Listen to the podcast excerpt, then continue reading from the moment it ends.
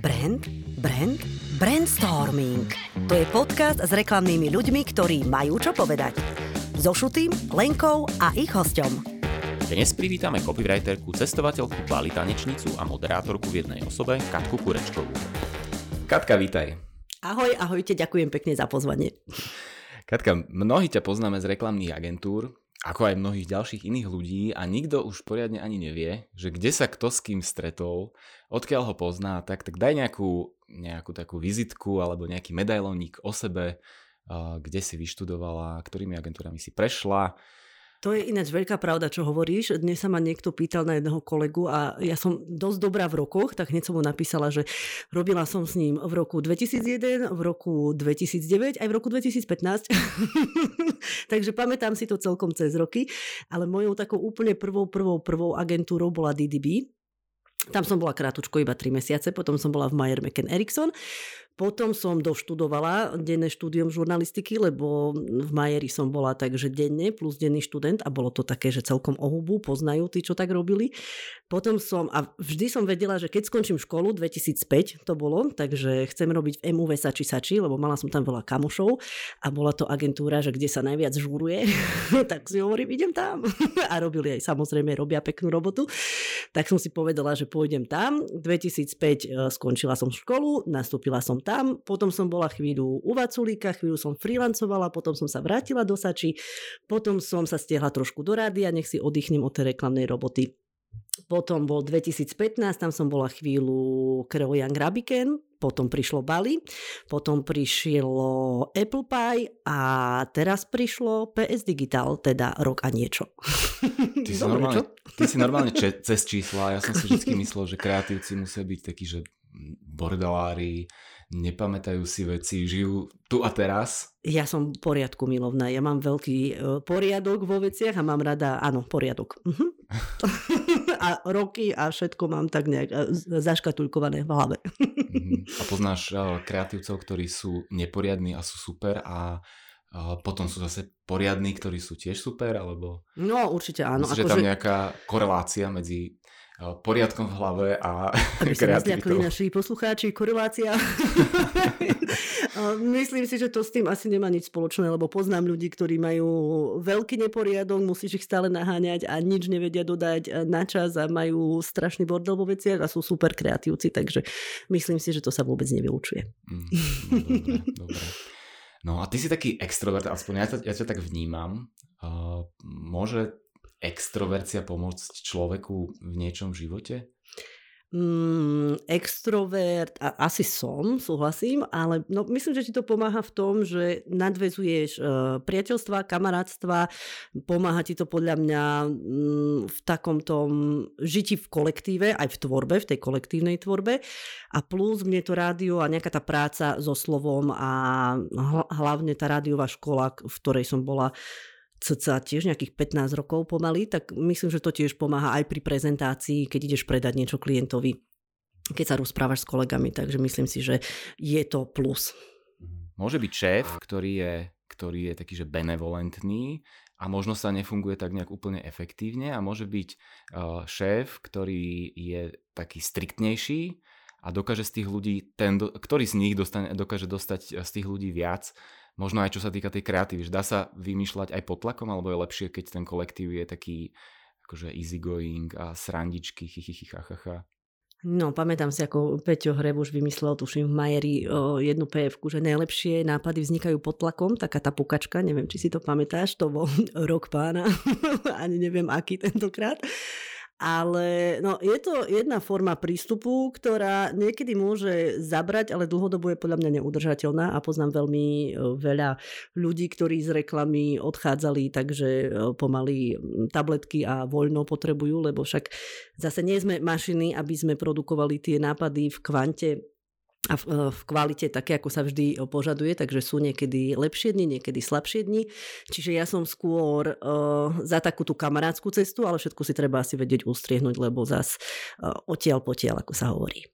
A mne sa tak zdá, že v minulosti, 10 rokov dozadu a tak, to bolo také prísnejšie možno v reklame a teraz sa do tých agentúr dostáva viacej takého um, také, že aby tam tí ľudia aj dlhšie vydržali a takého nejakého, nechcem povedať, že nezodpovednosti, to určite nie, ale takého viacej, šéfovia možno menej tlačia na ľudí a toho takého kamarátstva, o ktorom hovoríš? Je Myslím si, že je to veľmi individuálne, aj také subjektívne, asi závisí aj z, uh, od agentúry, o ktorej by sme sa nejako konkrétne bavili, ale napríklad, čo ja vnímam, uh, napríklad PS Digital, že veľmi veľa mojich kolegov je takže generačne mladších, uh, že má 20-25 rokov, pomaly do 30 rokov a potom tie naše ročníky sa už trošku cítia, že čo? čo tu robím, dinosaurus. Ale je to asi niečo podobné, ako keď ja som nastúpila full time do reklamy, teda full time dosačí, mala som tiež 25 rokov a môj parťak Joško Chmel mal 40.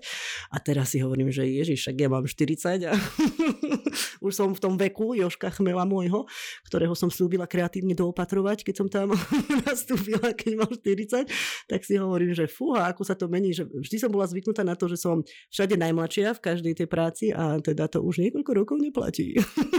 Ale predtým ten pomer bol trošku iný, nie? že Joškov chmelov bolo menej ako je teraz eh, v reklame, lebo tí ľudia ako keby dorastajú, dospievajú. A už sa im to aj nechce robiť a vôbec sa nečudujem, lebo keď to robíš také dlhé, dlhé roky v dlhom, dlhom tempe, bez prestávky, ja si dovolím povedať, že mňa to aj stále baví asi aj preto, že som si robila také jemné pauzičky, hej, že už keď som mala veľa tej reklamy, išla som do rádia, pomoderovala som si, naučila som sa mixovať, robila som chvíľu aj na marketingu v rádiu, potom som sa opäť vrátila do tej reklamy, potom prišlo štipendium na Bali, tak som sa zbalila a odišla. Na rok pôvodne, zostala som tam 3 roky, teraz som sa zase vrátila do reklamy, lebo však v digitále sa treba, e, nie že len dovzdelať, ale ten digitál, aj celá reklama sa takou úžasnou rýchlosťou hýba pohybu, že stále sa máme čo nové učiť. Takže no asi takto. Ty si hlavne kreatívec a textár. Platí, že dobrú ideu si treba vysedieť? Nevždy. Nevždy, napríklad niekedy si ju treba odsurfovať. Pamätám si, ako som robila jeden job, bola som na Bali, išla som surfovať, golden hour, tá najkrajšia hodina na Bali, to znamená, že 17.00, zapadá slnko, ty sa cítiš tak šťastný, že tam vôbec môžeš byť a že si tak privilegovaný, že tam si v tú hodinu. A rozmýšľala som nad jedným zadaním a počas toho, ako som čakala na vlnu, tak som to vymyslela. Takže nie vždy to platí. Závisí to, je to tiež individuálne, aj od zadania, aj od nejakého tvojho nastavenia, aj od toho, či si zasypaný robotov a si taký celý uh, niekedy až nervný, že je to tak strašne veľa, že sa na to nedokážeš sústrediť a potom to príde, že ideš si po ulici, pýtaš si kávu v podniku alebo čakáš na tú vlnu a príde nápad. No dobre, asi, asi aj platí na každého niečo iné, že niekto si to musí vysedieť, niekomu to možno napadne hneď na prvú a že to rovno funkčné, niekto potrebuje uh, tlak, niekto potrebuje zase nejaké Eh, nejakú pohodičku k tomu. Určite áno, ja si pamätám, ako sme sedeli eh, v Sači a riešili sme kooperatívu a bola jedna hodina ráno a o pár hodín bola prezentácia a my sme to nemali vymyslené, domyslené a to už je také, že máš slzy v očiach, zývaš a nevieš, čo máš robiť a potom to prišlo, takže určite aj toto platí. A ty si také pamätáš, že tvoje najlepšie idei, že v akej situácii si vymyslela, čo ti najlepšie fungovalo vtedy? No tak to je veľmi individuálne. Pikolko vládeš ma napríklad napadlo, keď som si fakt objednávala kávu pikolko. Takže to som mala presne na mysli, keď si sa pýtal. Ale napríklad, keď sme vymýšľali Orange, uh, neprehovorili ste ich, tak si ich preneste Psíkovia rok 2002. Uh, Mayer McKen Erickson agentúra, tak to si pamätám, že tam sa mordovali s týmto zadaním uh, niekoľko týždňov ja som tam bola taký akurát začínajúci junior, tak som si hovorila, že čo s tým urobím, lebo zadanie bolo minúty, ktoré ste nepretelefonovali, môžete minúť v ďalšom mesiaci. A si hovorím, no tak to je také, že pretelefonovať, prehovoriť, neprehovoriť. A neprehovorili ste ich, tak si ich preneste a tak toto vzniklo. Jedna z najúspešnejších kampaní Orange, takže odsedené. Dá sa povedať, že veľkú mieru pri tej kreativite zohráva aj náhoda? Že len tú náhodu treba nejakým spôsobom e, pokúšať? Je to aj náhoda, je to niekedy aj taká tá chémia medzi ľuďmi, ktorí to vymýšľajú, lebo niekedy ti niekto niečo nahodí a keď tá atmosféra je taká, že zakiluješ ten nápad, tak nikdy z toho nič nebude a keď sa toho chytíš, trošku sa s tým pohráš, hodíš žabku, poskáče to a je to. Čiže áno. Dobre. A dá sa kreativite aj naučiť, alebo to človek musí mať proste v sebe? No to je taká celkom častá otázka, že kreativita, či sa dá naučiť. Myslím si, že sa to mm, nedá úplne že naučiť. Poznám veľa ľudí, čo nemajú s takýmito školami, ako je, ja neviem, žurnalistika, marketingová komunikácia, nič spoločné, vyšli z úplne iného backgroundu a sú výborní kreatívci ale určite nejaké základné pravidlá na škole a tie školy sú teraz hlavne iné, ako keď sme možno študovali my. Ja si pamätám, ako ja mám žurnalistiku, rozhlas televízia zameranie a tam si pamätám, ako náš profesor trval na tom, že musíme sa naučiť strihať na pásoch, lebo ináč nás nebudú dobrí rozhlasáci a ja som už tedy niekoľko rokov robila v rádiu a všetko už bolo digitálne, hej, čiže to mi prišlo také dosť zbytočné, ale dupol si muselo to byť takto. Čiže teraz aj tí ľudia ja som počúvala aj hostí predchádzajúcich, eh, Klemo tam bol, takže viem, že on učí a ináč to je sranda, lebo všetci vaši hostia, s každým z nich takmer som pracovala, aspoň sme sa nejako šuchli pracovne, takže to bolo také milé, že sa podozvedáš o tých ľudí, o tých ľuďoch niektoré veci, ktoré si ani nevedel. Takže chcela som tým povedať to, že teraz už sú tie školy modernejšie, nechávajú si alebo volajú si aj ľudí z praxe a to je pre študentov určite len plus a určite sa majú tí študenti aj od týchto ľudí čo naučiť. Mm-hmm. No, ono, možno ten profak vychádzal z toho, že uh, grafik by mal vedieť kresliť, to je taká paralela možno s tým grafikom, že mal by najskôr vedieť kresliť rukou, až potom v počítači a tak. Niekde to možno sedí, niekde nie, ale my sme tiež na vysokej škole sekali do kameňa. Bol som sochár a ja som robil sochy z umelej hmoty potom už no. ďalej. Takže... Krásne bola čo, ale pozor, ja budem učiť od budúceho semestra, takže keď sme nahodili túto tému, ja si robím PhD, aby som toho nemala málo, tak ja keď som sa minulý rok vrátila uh, z Japonska, kde som si odbehla z Bali, kde mám doteraz stále môj kufor a surfové dosky. Už sa tam nedalo vrátiť, takže som sa ocitla na Slovensku. A tak som si hovorila, bol taký hluchý polrok, eh, COVID, všetci sedeli doma, všetky joby sa stopli, zastavili, všetci boli vydesení, že čo, tak si hovorím, no čo budem robiť, nemôžem surfovať, eh, nie je veľmi do čoho pichnúť, tak som eh, sa prihlásila na PhD, ktoré som si chcela robiť ešte v tom roku 2005-2006, ale nebol čas, lebo uhorka v reklame, ako sa hovorievalo, že je v lete, tak nikdy nebola posledných 20 rokov tak som si povedala, využijem to, išla som, zobrali ma, tak som externý študent na marketingovej komunikácii Univerzita Komenského v Bratislave Kamako druhý ročník a budúci semester učím digitálnu komunikáciu a kreatívny tréning. Dobre, dobre, ty stále hovoríš o, tej, o tom Bali, a, ale tak ešte tam nejdeme. Dobre, ešte sa ťa, ja tam už aj idem. Ešte chcem chvíľu zostať uh, pri tej reklame a chcem sa ťa opýtať na tvoj najobľúbenejší uh, projekt alebo projekt, na ktorý si najviac hrdá. Fúha, ako z reklamného sveta? No, tvoj projekt, alebo na ktorom si spolupracovala? Môj projekt, ježiš, ja robím tak strašne veľa projektov, že teraz normálne si hovorím, že uh, ktorý? Napísala som ja dokonca aj takú, že detskú knižku, Katka a jej zdravý duch, ktorá ešte stále e, čaká na také nejaké e, zreálnenie a vypublikovanie, ale už som z toho mala čítačku jednu. Takže to bola taká veľká radosť, to som, opäť sa vrátim k Bali, lebo tam som ju dopisovala.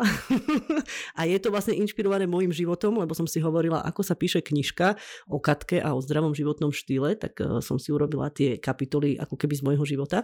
Takže to bolo také veľmi milé. Uh, tento rok ma bavila kampaň u nás v PS, v PSku uh, Mám to v páži, to bola taká uh, naša aj self-promo, aj s takým dobrým zámerom podporiť zdravotníkov a Robila som teraz naposledy ešte ESET, taký krásny projekt z Leopard Production, kde som bola scenárista, takže sú to také z každého rožku trošku a niečo iné a tá rozmanitosť ma asi najviac baví na tej práci. Dobre, tak poďme na to Bali teda. Poďme. Keď ináč nedám. Ako ťa to napadlo, že ísť na Bali a čo bol ten pohnutok? E, bolo to takto.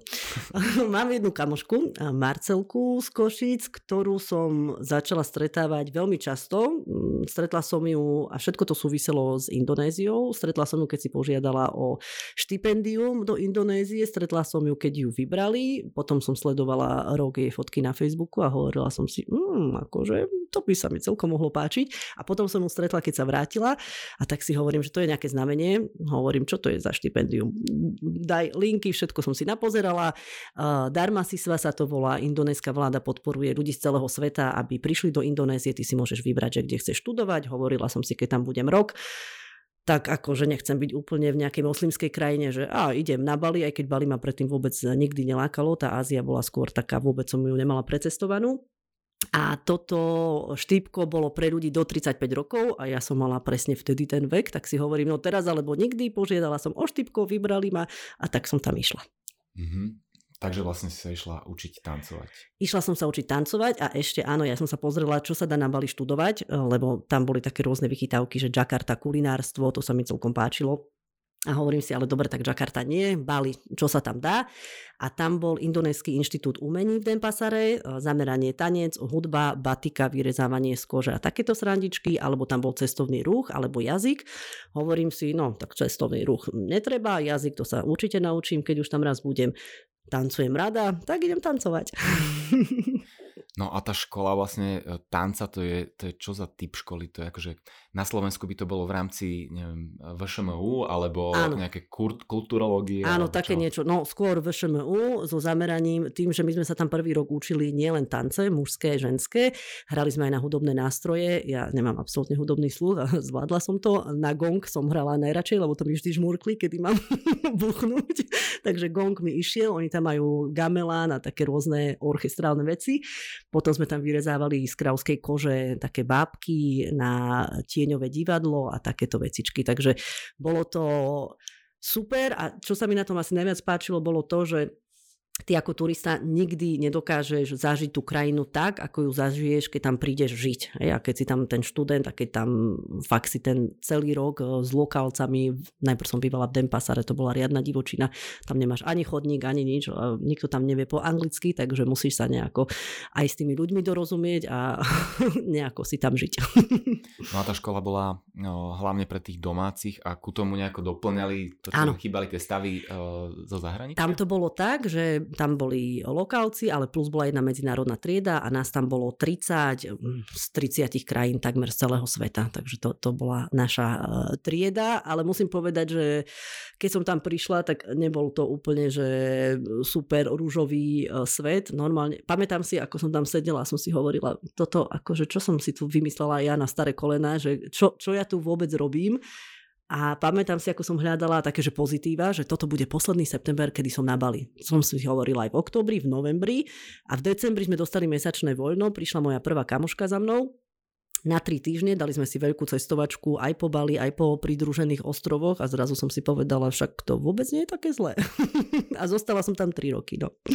no a to je z ich strany aj celkom dobrý marketing, nie? Že pustia tam cudzincov, mm-hmm. tí mhm. potom sa rozprchnú do sveta a všetkým povedia, ako je tam super. No a ja som asi nemala ani jeden mesiac, keby tam za mnou nikto neprišiel, čiže každý ten jeden mesiac chodilo niekoľko ľudí a najprv všetci sa ťa pýtajú, čo, kde, kde máme bývať, kam sa máme ísť nájsť a ty píšeš, ty píšeš a potom si povieš, akože už, už, už nie, akože fakt tam nie som turistický sprievodca, jasné, že kamošov rád povodíš, ale už to bolo niekedy tak extrémne, že som si povedala, že OK, toto musím stopnúť, lebo nebudem nič iné robiť, len sprevádzať ľudí po ostrove.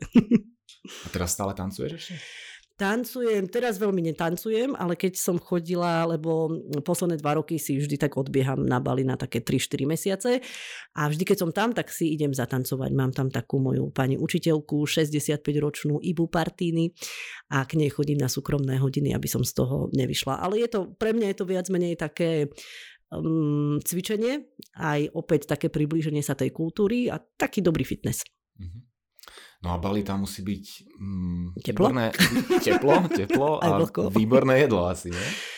No, jedlo je výborné podľa toho, z akého uhla sa na to pozrieš, lebo taká tá klasická, klasika, indonéska, balíska, uh, goreng je, že vypražané a ty máš nasi goreng, mi goreng, pisang goreng, to znamená uh, vypražaná ryža, vypražané rezance, uh, vypražané banány, všetko je tam vypražané a všetko super uh, sladia, čiže moja prvá indonéska veta, ktorú som sa naučila, tam pagula ja, bez cukru áno, oni tak pekne spievajú, preto som to povedala týmto štýlom balíským.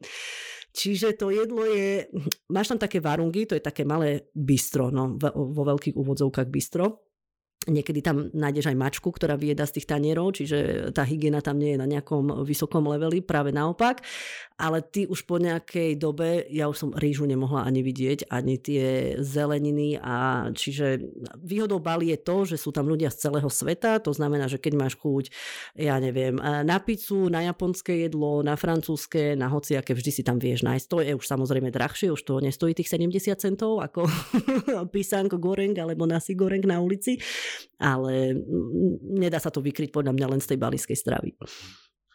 No dobre, aby sme nešli od tej reklamy úplne že ďaleko, tak počas toho pobytu si aj mm, robila nejaké joby? Reklamy? Ale isté, že. Aj som sa vrátila na chvíľu k takej tej klasickej žurnalistickej práci, lebo ja som jeden čas e, písala viac e, do časopisov a do novín, už keď je potom človek v reklame, tak na to nemá e, veľa času.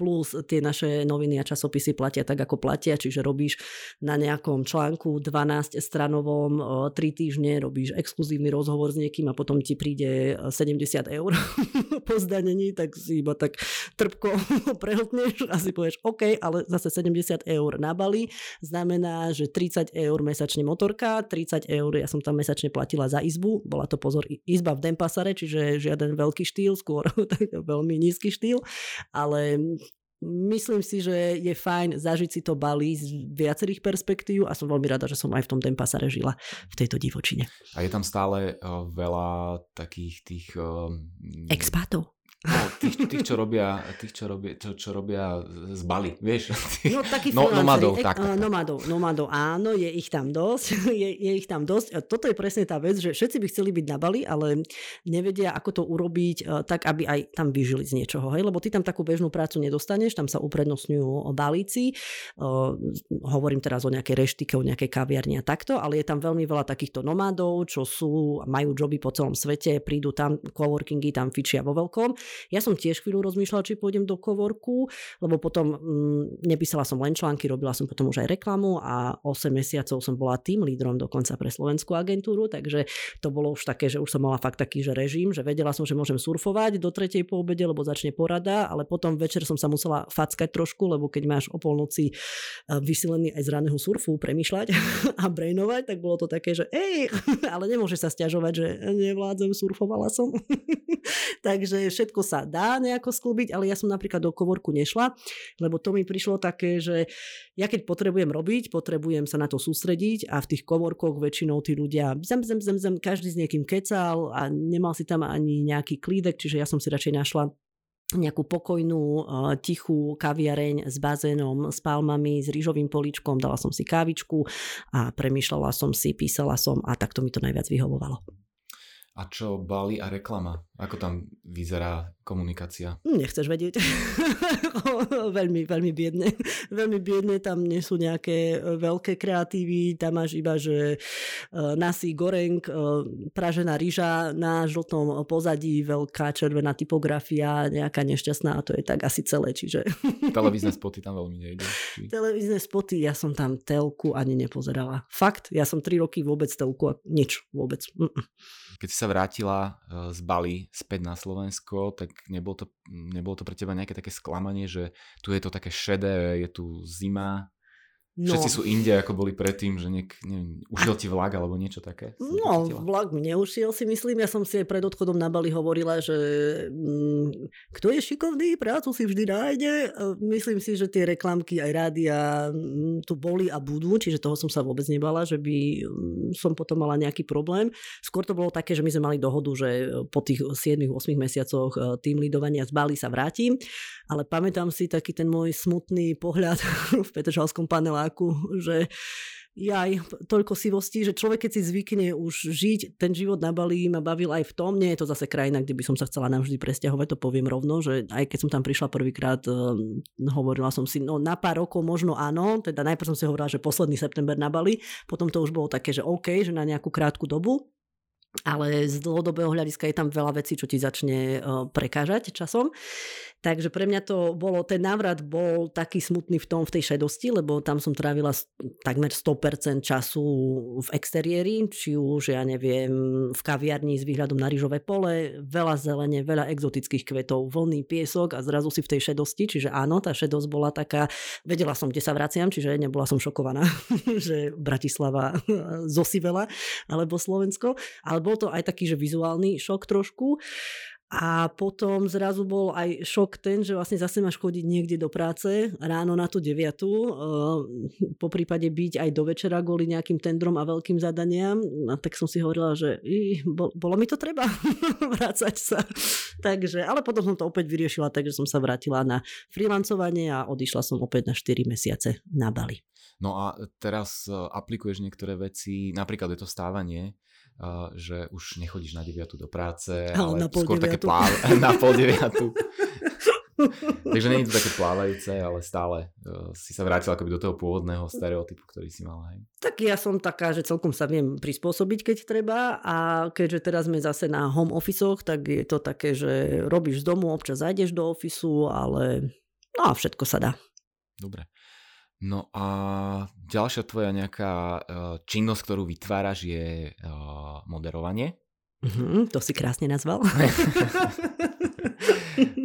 tak uh, ako veľmi sa cítiš moderátorkou? Alebo ako, veľmi, ako často sa tomu venuješ? A akú časť toho všetkého, čo robíš, je táto činnosť? Fú, ja som začala s moderovaním, keď som mala, ešte ani som nemala 15, vtedy boli ešte také tie, ja som si všetky práce, ktoré som uh, mala, prvých pár rokov, alebo vlastne celý život som to robila, takže som si otvorila e, telefónny zoznam, teda ešte keď som bola tá 14-ročná a najprv som si hovorila, no čo by som tak, eh, chcela by som robiť v dabingu, tak som si pozrela, že štúdio Košice, zavolala som im, dobrý deň, ja som Katka, mohla by som dabovať, chcete? A oni, no však príďte na, na konkurs, prišla som, dabovala som. To isté, rádio, top rádio, rozprávky som tam čítala a my sme mali Kix rádio, ja som z Košic, tak aj im som zavolala, že či by nechceli novú moderátorku a oni, že nech sa prídem ukázať, tak som prišla hlavné, že ty máš koľko rokov. tak hovorím, no bude mať 15. A to si pamätám, ten riaditeľ, nebudem ho menovať, ale ten mi povedal, že vráca, keď budeš mať 18 a možno iné veci budeme spolu robiť, tak pozerám na ňu a hovorím, ale keď budem mať 18, ja to už nebudem, takže buď teraz alebo nikdy. tak dali mi reláciu hneď na 14. Eh, februára, Valentín. Pustili ma live do rádia s takým ostrieľaným, asi o 10-15 rokov starším kolegom, ktorý len tak čumel, že čomu to tam dali za čudo, že prečo má vôbec so mnou robiť. A aj sa akože tak veľmi snažil ma akože rozhodiť a trošku ma tak akože vykoľajiť, nech už nemám takéto nápady moderovať v rádiu, ale nevyšlo mu to, dostala som tri relácie hneď potom a odtedy som moderovala takže celkom intenzívne, trikrát do týždňa, rôzne relácie, pesničky na želania, živý čas sme mali, noční jazdci, tam sme sa venovali astrológii, numerológii a tak. A bol to taký môj druhý domov, ja som to rádio milovala úplne, že to bola taká zlatá éra rádií, kedy ty si si mohol vybrať ešte aj tú hudbu, čo si hral, normálne, že na 100%, čiže ja som si vyberala do 4-hodinovej relácie 4 hodiny hudby, ako som len ja. Volala som si hosti, akých som len ja. Vymýšľala som si súťaže, aké som len ja chcela, takže to ma na tom naozaj veľmi bavilo. Ale potom už keď som prišla do Bratislavy, Radio Koliba, Radio OK, Rana Šťava s Julom Vieršikom, tak to už tak vôbec nebolo, už tam boli Ačkové rotácie, toto musíš hrať, toto musí ísť tak, e, ďalšie rádio, 10 sekúnd môžeš niečo povedať, potom musíš tri pesničky mixnúť, hento, toto a už sa zrazu tá kreativita, tá hravosť a tvorivosť vytrácala a už ma to tak až veľmi nebavilo, mm. musím povedať. Mm. A to moderátorstvo, to sa dá niekde študovať? Asi sa to nedá nejako študovať, ale neviem, že či nemáš nejaké zameranie, tak ako ja som mala žurnalistiku, zameranie e, rozhlas, televízia, ale neučili sme sa tam moderovať. Mali sme kamerové skúšky, to si pamätám, keď som išla e, na príjmačky stopom cez celé Slovensko. Deň predtým, ako som odchádzala na Ibizu, na 4 mesiace si tam požiť, tak e, po, po tejto stopovačke nám dali ešte aj kamerové skúšky, tak toto bolo asi také jediné, ale učiť sa moderovať, myslím si, že to ťa môže tiež iba tak život život naučiť. že sa musíš vykecať zo všetkého. no, ty si vlastne moderovala, moderovala niekoľkokrát aj Zlatý klinec. Áno. Potom čo robíš ešte nejaké firemné akcie? Teraz no, robila ten ESET, to bolo tiež To som robila scenaristicky, mm-hmm. to som robila scenaristicky, ale ten, tento rok som nejak veľmi veľa scenárov začala písať, ale moderujem také, že čo treba a na čo príde požiadavka. EFI, mm, EFI Awards Slovensko minulý rok, tento rok pre Lireko, pre ZSE som niečo moderovala, Zlaté klince, no tak, keď chcú, aby som moderovala, tak si poviem, pomoderujem. O, ešte aj Kaltenecker piva, no tak to bolo. To, keď moderuješ ochutnávku pív, potom je ťažké ráno. No dobre, a od moderovania nie je ďaleko k herectvu. Pekne si premostil. Hrala si aj vo filme, tak sa pochváli. No, bol to rok 2012. no, dúfam, že som sa nesekla teraz, ale tuším, áno, bože, to už je 9 rokov dozadu. Jonáš Karasek mi hovorí, Katka, vravel som ti, že idem točiť svoj prvý film a ja mu hovorím, Jonáš, a čo tam hrám? A Jonáš sa na mňa len tak pozrel a potom mi volá, že ináč počúvaj, čítam scenár, je tam úplne pre teba úloha tak mi ho poslal. Prečítala som si ho, ešte ma poprosil, či tam nedotiahnem niektoré scény, lebo to bolo uh, o tom, ako sa človek bežný z ľudu môže stať prezidentom. A ja som tam mala hrať vlastne uh, samo seba, Petra Jamnická bolo moje meno. A mala som tam viesť kampaň na prípravu presne tej reklamnej kampane pre prezidentského kandidáta, tak som tam podoplňala aj nejaké veci, tak som bola taká spokojná, že to tam všetko prešlo, no a potom bum, dali sme si kamerové skúšky na streche uh, u Jonáša a zrazu som bola vo filme, takže ani neviem ako.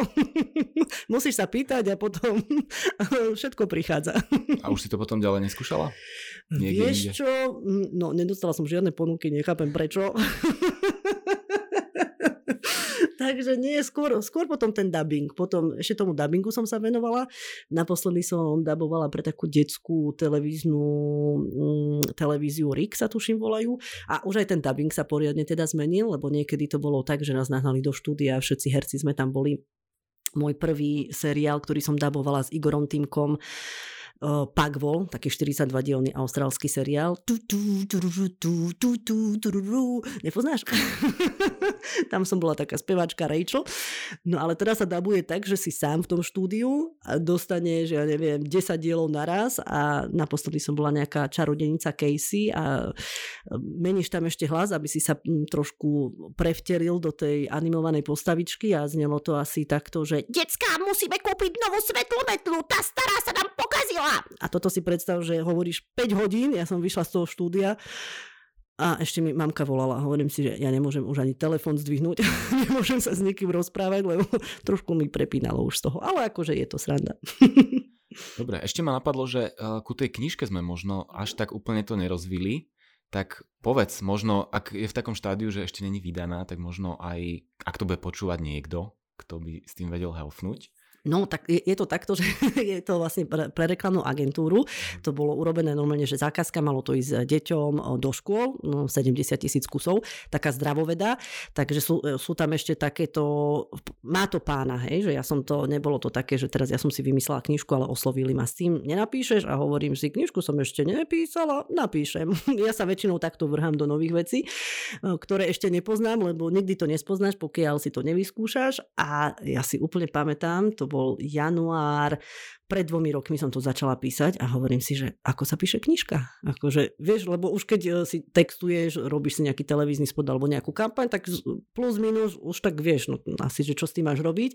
Ale teraz, keď si máš rozvrhnúť knižku, aby to malo hlavu a petu a celé to nejako vymyslieť a vyskladať, tak to bolo zrazu také, že fúha, že čo s tým idem robiť. No a tak som sa potom dostala k tomu, že Rozmýšľala som ja o svojom živote, aké veci sa mne diali, čo ma možno nejak bavilo, čo sa mi stalo, z čoho sa mi nejak podarilo vykorčulovať a to som tam pekne dostala do tej knižky si myslím a krásne to nadizajnovala Lenka Javorská, ktorá to kreslila a veľmi šikovne Deniska Pajkošová z Effectivity to zalomila. Takže dúfam, že som teraz neprezradila niečo, čo som nemala, ale ešte stále to čaká na to, aby to uzrelo oficiálne svetlo sveta. Takže to bude taká tvoja oficiálna autobiografia potom? No, a ako sa hovorí, že úplne všetko nie je 100% autobiografické, ale do veľkej miery áno. Mm-hmm. No, dobre, tak uh, strašne rýchlo rozprávame. Tak teraz máš šancu povedať niečo. Môžeme niečo, spomaliť. Čo ťa napadne? čo ma napadne? Idem na varené víno a na batatové hranolky s ovčím sírom po tomto na podcaste. Trhy? No, tie otvárajú onedlho, ale už sú také prvé lastovičky s vareným vínkom, takže na to sa teším. no tento rok už budú asi normálne, že tie vianočné trhy také, že mm, sa stretneme fyzicky, nie? Áno, začínajú, aj ti hneď poviem, deň po Kataríne 26. decembra. To je super. Tak sa všetci tešíme. A ja vidíme ti ďakujem za rozhovor a vidíme sa na Vianočných trhoch. Ďakujem pekne, všetko dobré, držím prsty aj brand, brand, brainstormingu. Ahoj. Čaute. Brainstorming Podcast s ľuďmi z reklamy, so Šutým, Lenkou a ich hosťom.